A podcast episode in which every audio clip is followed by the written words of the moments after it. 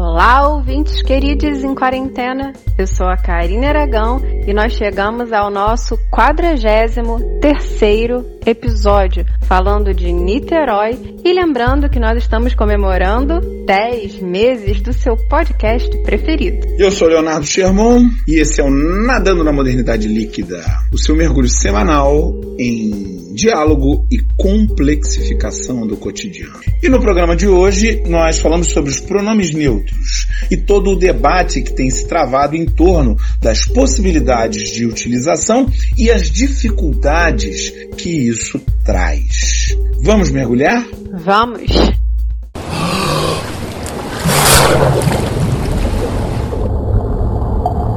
Em setembro, Rosa Laura, ativista trans, lançou um vídeo no seu Instagram em que explicava de maneira didática o uso de pronomes neutros. Rapidamente o vídeo se tornou viral, inclusive sendo analisado, se é que pode se dizer assim, em programas de rádio e TV que fizeram chacota da proposta feita no Instagram. A questão é que essa discussão se tornou muito maior no Twitter, Instagram, Facebook e demais fóruns de discussão na internet estão debatendo o assunto da linguagem neutra e especificamente sobre a utilização do pronome neutro na linguagem. A questão é muito mais complexa, até porque em outros idiomas já existem na própria língua pronomes neutros. Por exemplo, o pronome it em inglês, pelas próprias características do português, talvez, dizem alguns, isso seria mais complicado. Então, nessa confluência dos estudos de gênero e da linguística, ficamos nos perguntando o que fazer. Sorte a de vocês que estão ouvindo esse podcast e a minha também que estou aqui, que nós temos uma linguista de plantão para nos tirar as dúvidas sobre esse assunto. Carinagão, todos preparados para usar os pronomes neutros? Só para deixar claro aqui, a linguista que vos fala não resolverá todos os problemas, apenas instaurará a dúvida, que é o que nós fazemos nesse programa, senhor Leonardo Sherman de Sá. Mas vamos lá, respondendo essa pergunta, é, eu quero, assim, subverter a ordem aqui, primeiro da, dos nossos programas, e antes de tudo agradecer as respostas de vocês nas enquetes, tem sido muito legal a participação de vocês, e é dessas respostas que eu vou partir para algumas colocações aqui que eu acho válidas para a gente pensar e debater o pronome neutro. Muito se fala que essa discussão seria uma discussão partindo da ideia acadêmica, partindo dos linguistas para a sociedade. Então acho bacana a gente primeiro ver que essa é uma discussão que começa numa vivência, numa experimentação de vida queer e aí sim atinge a universidade. Então é um movimento periférico que a gente tem questionando a norma linguística. E esse questionar da norma linguística não está isolado, nem começou, como muita gente acha também, com essa questão da linguagem neutra. Quando a gente tem, por exemplo, a Lélia Gonzalez falando do pretoguês e questionando uma linguagem mais voltada às nossas origens ameríndias e africanas, ela está num questionamento dessa norma. Quando a gente tem uma observação hoje de que a nossa linguagem, ela muitas vezes é, reproduz o machismo da nossa vivência social, quando a gente tem, por exemplo, o sinônimo de homem como humanidade, é um questionamento que a gente está fazendo que conversa com essa questão que a gente analisa. Então tudo é um, um questionamento da nossa linguagem normativa. Aquele exemplo também que é muito palatável na nossa vivência, quando a gente tem a palavra todos, que engloba todo mundo, como masculino né, normativo e a gente tem o, do, o todas pertencente a um grupo específico, né, que seria o feminino. Então a norma, o geral da nossa língua seria o masculino. E aí é bacana para a gente entender o seguinte: a nossa língua ela é viva. O Marcos Bagno tem um exemplo maravilhoso em que ele diz que uma frase que seja a mulher e o cachorro foram vistos.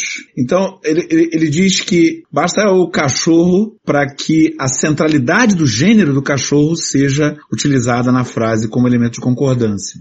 Exatamente. Se a gente quisesse dizer que uma mulher e um cachorro chegaram, a gente diria eles chegaram. E isso é bacana para a gente entender que a nossa linguagem, as nossas maneiras de comunicação estão o tempo inteiro conversando com os nossos modos de existir. A gente não pode olhar a linguagem como se ela não fosse um dado da nossa vivência, como se não fosse um dado da nossa cultura. Porque linguagem e experiência de vida, linguagem e tomada de direitos, linguagem e práticas de violência e práticas de opressão estão intercalados. Então, uma, uma sociedade machista, ela vai ter um vocábulo machista. Uma sociedade homofóbica vai ter uma linguagem homofóbica. Os dois vão se retroalimentar. Então, o que a gente está fazendo quando a gente propõe uma discussão linguística não é dar base para chacotas, como você colocou na sua fala inicial, que acontece muitas vezes quando a gente já discutir sobre o pronome neutro. Mas é pensar de que forma nós estamos nos comunicando. Porque a nossa língua é viva. A gente não pode partir do pressuposto que a língua está dada e acabou. As nossas mudanças sociais acompanham as nossas formas de comunicação. Então, exatamente quando a gente vai falar dessa questão do pronome neutro, o que a gente está repensando aí é o binarismo da língua. Porque a gente organiza a língua portuguesa quando ela deriva do latim no latim, este tinha três gêneros, que era o neutro, o feminino e o masculino. E com a evolução da língua, com a adaptação dela para o português, a gente tem a acoplação entre o gênero masculino e o gênero neutro. Então, o que, que acontece? Como a gente aprende a língua? O natural seria o masculino e o derivativo, né, o flexionado, seria o feminino. Por isso, essas questões sexistas que a gente apontou. Então, a gente tem uma divisão binária da língua. É, quando a gente fala, por exemplo, de plural plural e singular, não existe tantas questões aqui assim que, que vão tocar a nossa sociedade. É uma questão realmente linguística, é uma questão de colocar o S ou não no final da palavra, né? É uma pura norma de flexão. Só que quando a gente vai falar de gênero, a gente não pode achar que gênero é só uma questão linguística. Gênero é uma construção social também. Então, os nossos modos de dizer na gramática, ou como o Roland Barthes gostava de dizer, né, o que é permitido ou não pela gramática, afeta a nossa experienciação social. Quando a gente fala do binarismo da linguagem e que uma pessoa que não se reconhece no gênero binário não encontra um modo de existir na linguagem, isso tem implicações na sua vida também. E essa é uma pauta importante. Tanto que, por exemplo, a mudança do nome social aconteceu em março de 2018. A permissão para que a pessoa, a pessoa trans pudesse trocar o seu nome, tivesse um outro nome social. A gente está falando de modos de existir quando a gente fala de nomes e linguagem. E talvez a questão toda da polêmica em torno desse tema venha pelo pouco entendimento dos estudos de gênero, pois o que o senso comum muitas vezes repete é a ideia de que cientificamente existem dois sexos.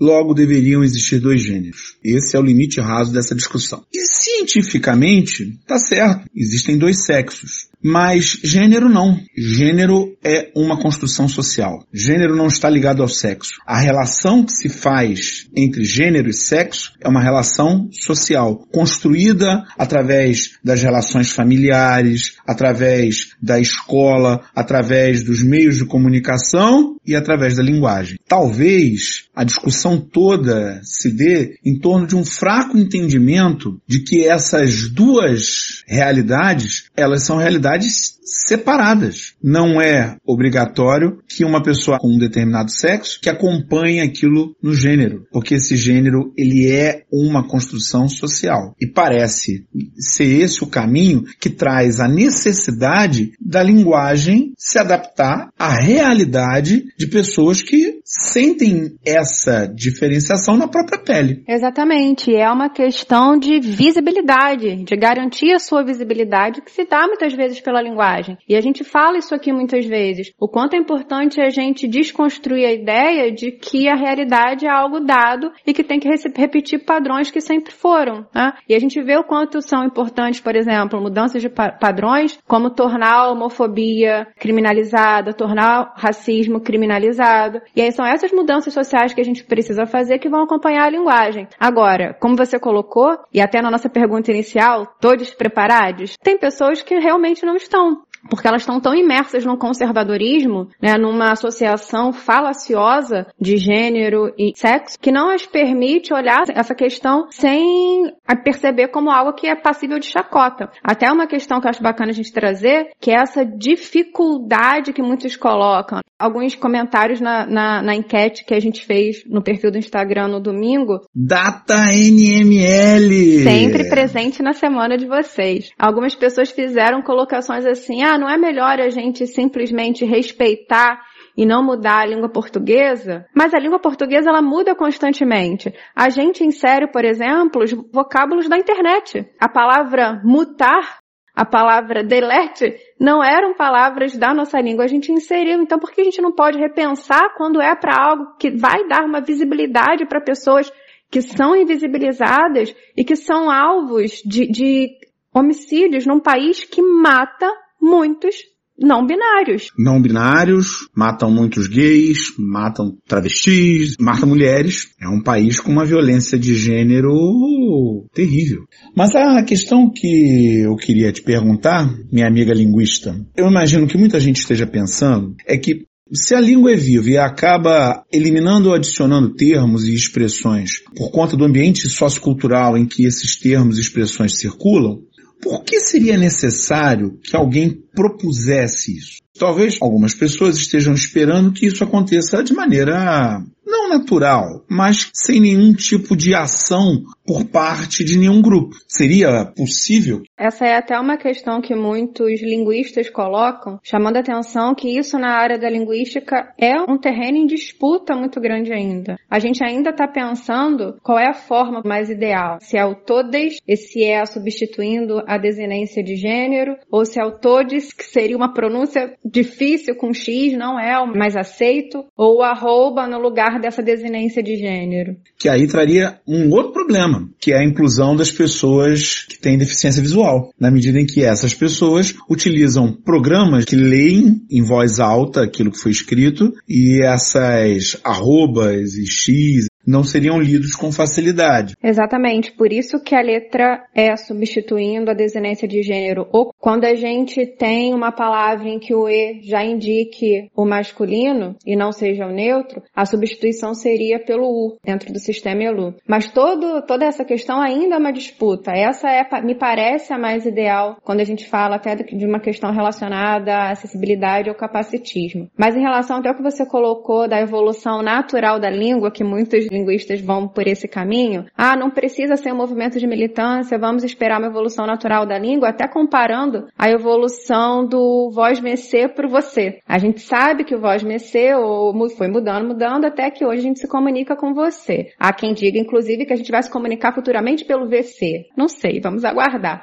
Mas é interessante que quando a gente faz essa comparação, é diferente porque a gente não está falando de questões relacionadas à identidade de gênero. Então, num país país se comunica por um código que age de maneira homofóbica, esperar passivamente que haja uma garantia de visibilidade para quem não se sente articulado e representado pelo masculino ou feminino é uma utopia. Né? Como a gente falou no início, é buscar essa visibilidade e questionar o código binário da língua é uma busca por direito de existir. E é uma utopia também, porque essa aparenta ser uma forma de pensar pensar que despreza as relações de poder, que impactam tudo, inclusive a língua. Quando eu era criança, todo esse conjunto de expressões e termos relacionados à internet não existia. E hoje existe. E são todos em inglês. E são em inglês por quê? Por que, que não são em, sei lá, em árabe? Por que, que não é em espanhol? Por que, que não é em outro idioma? Porque existe uma estrutura de poder por trás disso. As empresas de tecnologia são empresas de um país poderoso economicamente. Então eles não vão fazer linguagens de computador que sejam inclusivas. Não, vão fazer lá de acordo com o interesse deles. E tome delete na nossa vida. Enter.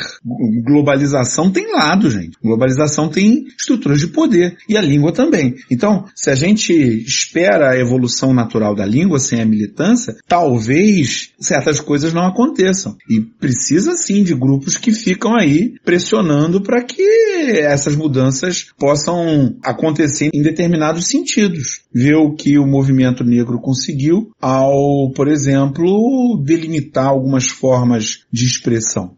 Perfeito, trazendo até essa questão que você colocou do movimento negro. Hoje, por que que a gente questiona com menos dor e mais aceitação o uso da palavra criado mudo? Porque eles conseguiram defender e a gente linguisticamente junto, historicamente, de maneira antropológica, social, conseguiu perceber que o uso dessa expressão não é correto, né? É um vocabulário racista porque faz referência ao escravo que ficava ao lado da cama mudo, silenciado. Então a gente está repensando a nossa linguagem quanto a isso? É que cai na mesma ideia. Por que, que hoje, quando a gente vê a emergência dos movimentos relacionados à identidade de gênero, a gente não pode também questionar a língua e perguntar: será que não está aí o momento de inserir é, o gênero neutro, o pronome neutro, a linguagem neutra, para dar conta dessa existência não binária? Esse movimento que a gente vê muitas vezes feito na internet a partir de ondas de indignação, uma expressão que a gente usa aqui tanto no, nos nossos episódios, prejudica muito a discussão da pauta, porque a gente não consegue consegue, às vezes, enxergar, a gente vai no calor da emoção e não consegue enxergar a seriedade dessa discussão. E isso vai sendo coordenado por um discurso que diz assim muitas vezes: ah, mas é só a forma de comunicação, mas isso não tem a ver com os crimes relacionados à homofobia. Por que, que as pessoas dizem isso? Porque a linguagem é algo que se dá de maneira abstrata e concreta. Concreta, claro, quando a gente se comunica, quando a gente emite a voz, mas de maneira abstrata porque ela dá conta do nosso imaginário cultural. Então, por que, que a gente criminaliza analisa, por exemplo, entende como ato de racismo quando a pessoa, uma pessoa diz para outra negra, você é um macaco. É um xingamento, né? Isso é um ato de racismo e tá pela palavra. Né? A gente não tem dados estatísticos medindo quantas vezes, por exemplo, você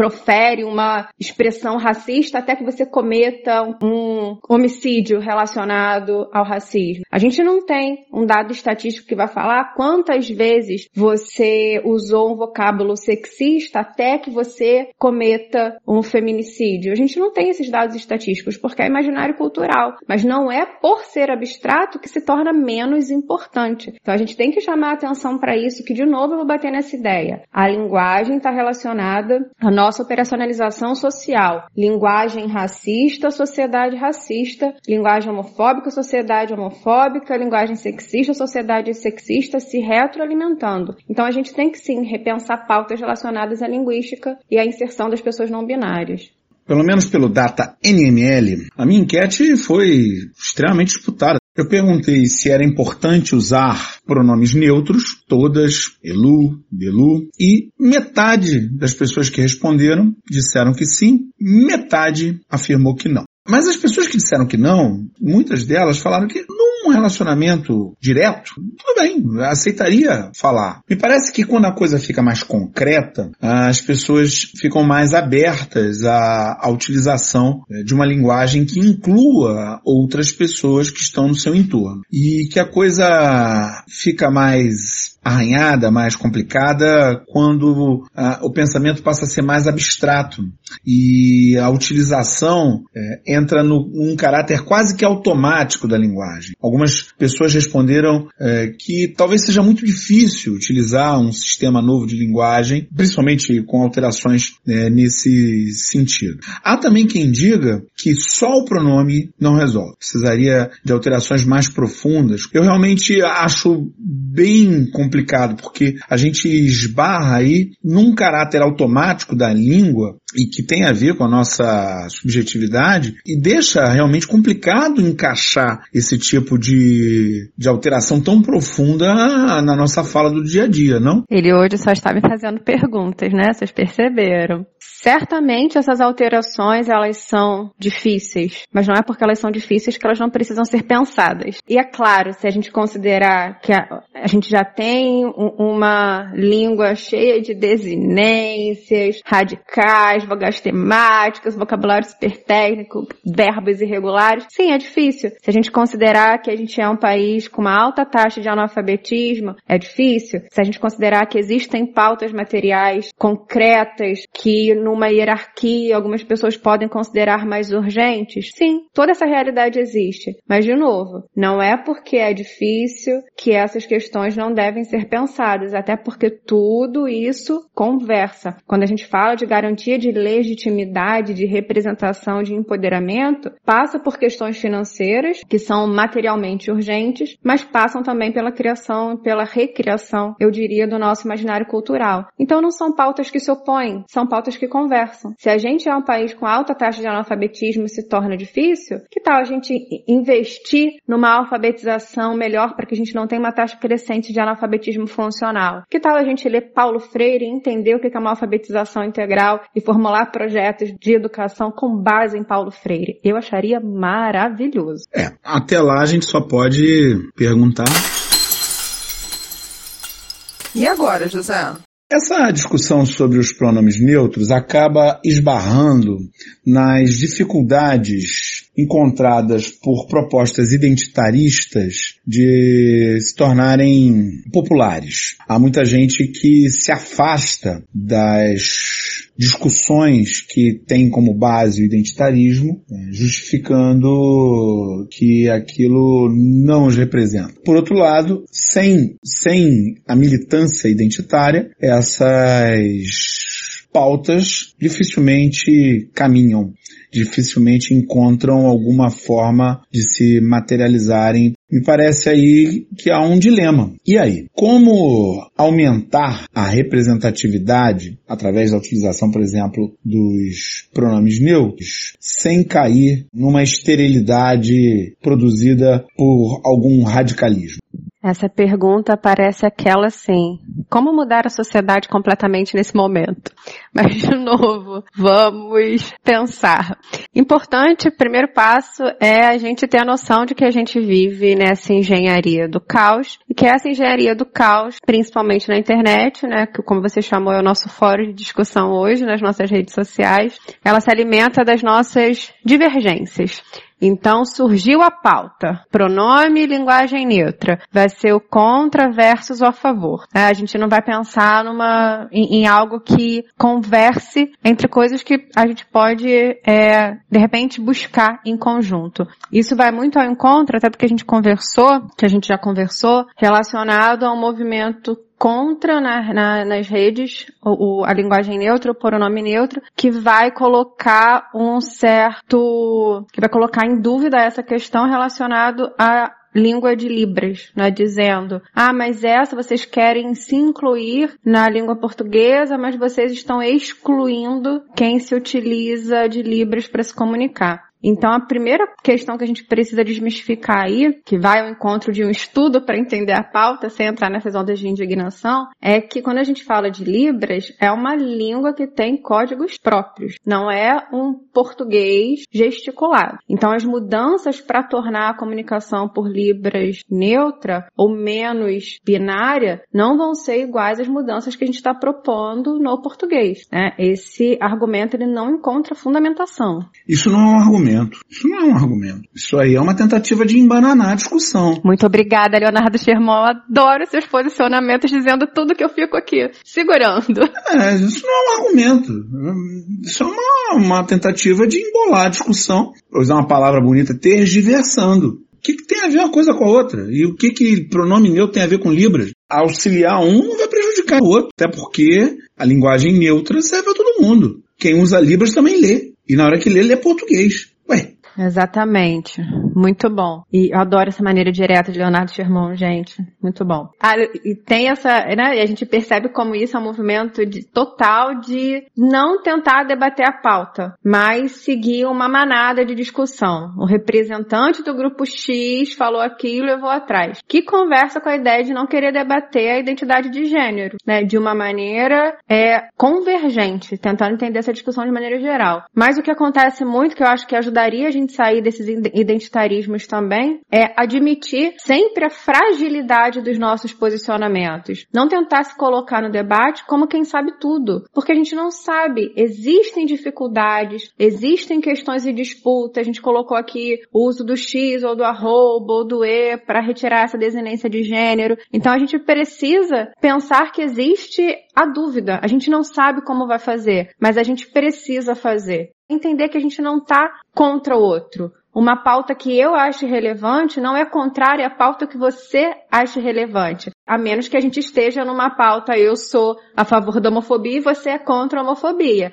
Aí são realmente considerações que não têm convergência nenhuma. Fora isso, as questões estão interseccionadas. Quando a gente fala de direitos das minorias, por exemplo, as questões estão interseccionadas. Então acho que esse pensamento interseccionado talvez seja uma, um caminho de saída para gente, para esses males. Não pensar que estamos contra, mas estamos lutando por direitos, por visibilidade em conjunto. E essa luta acaba trazendo algumas vitórias já existem empresas que se preocupam com isso. E me parece que esse é um bom caminho. Que as empresas se preocupem em estabelecer uma linguagem neutra nos seus locais de trabalho, por exemplo, nos seus ofícios e documentos, que os documentos oficiais do Estado, como é aqui no Brasil, é obrigatório aqui no Brasil por lei já há alguns anos, e Portugal acabou fazendo isso também agora é, de setembro para cá, que os documentos tentem reproduzir a maior neutralidade possível na forma de escrever.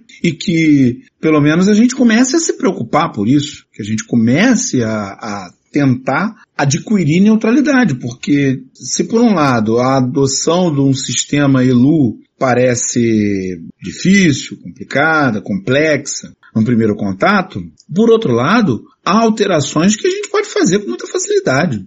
A gente que trabalha em escola se em vez de usarmos alunos, utilizarmos estudantes, já tem aí uma inclusão. Ah, é pequena, eu sei, claro que é pequena, mas é, já melhorou. Se em vez de usar professores, usar docentes, já tem aí uma inclusão. Usar professorado, já tem aí uma inclusão. Já melhorou essa situação, porque de fato não há nenhum motivo para que a gente utilize alunos como elemento genérico, incluindo homens, mulheres, não binários. Por quê? Qual a razão que a gente tem para se manter utilizando elementos que reforçam a ideia de que o masculino é a norma? Não há nenhum motivo para isso, não há nenhuma razão, a menos que a gente queira manter as estruturas que sustentam o machismo, sustentam a misoginia e sustentam a LGBTQ-fobia.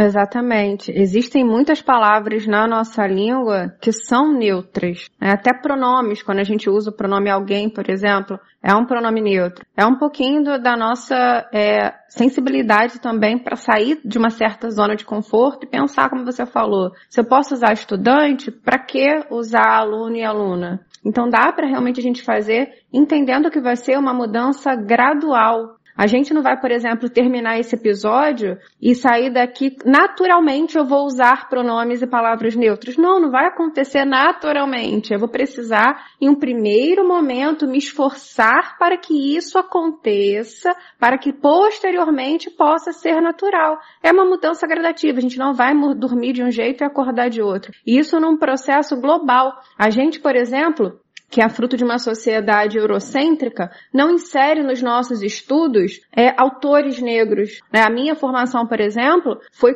totalmente enfatizada em autores, homens, brancos, héteros. E aí, hoje eu faço uma desconstrução de tentar entender, por exemplo, quem estava escrevendo no século XVIII, de mulher. Quem estava escrevendo no século XIX. É um esforço da nossa parte.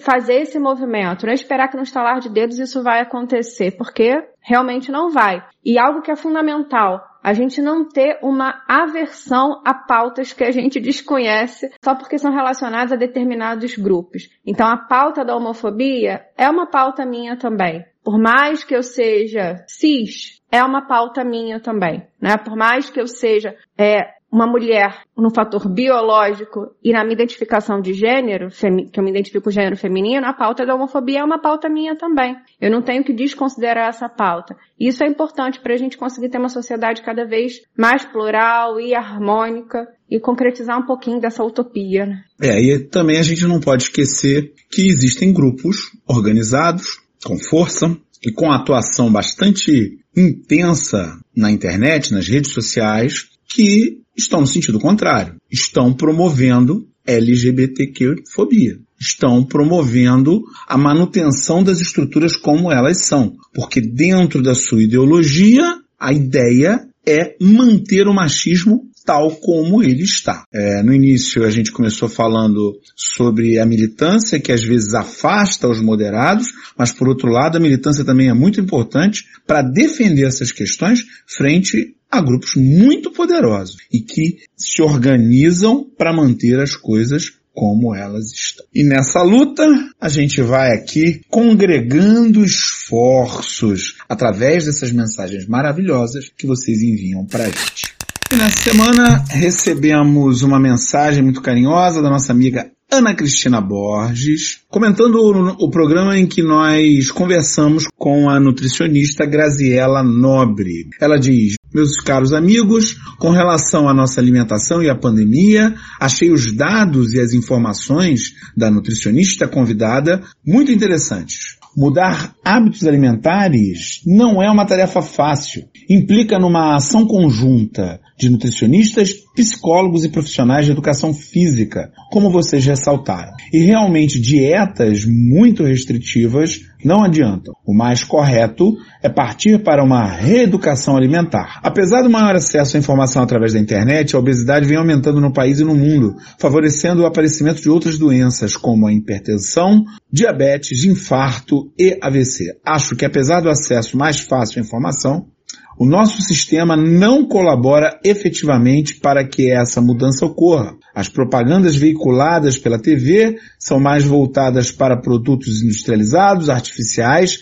e também para o fast food e não para produtos naturais e saudáveis. O que me faz crer que não há uma preocupação séria com a nossa saúde e sim em obter lucro. Além disso, ela aconselha a leitura de um livro que marcou a adolescência dela e fez mudar radicalmente. O nome do livro é Sugar Blues. E depois dessa leitura, ela diz que parou de ingerir açúcar e carne e fez um curso de alimentação natural. Muito bom, Ana. Realmente é uma mudança necessária, mas que é muito difícil. Muito obrigado por sua mensagem sempre muito carinhosa. Eu diria que Sugar só se for na música do Maroon 5, né? Piadinha que mas vamos lá. Outra mensagem que a gente recebeu. Para de rir, Leonardo Chamão. Outra, outra mensagem que a gente recebeu, muito bacana, foi do nosso ouvinte Rodrigo Matoso sobre o nosso último episódio 42, em que a gente perguntou: voto nulo vale a pena? O Rodrigo falou que numa, numa democracia rasurada como no Brasil,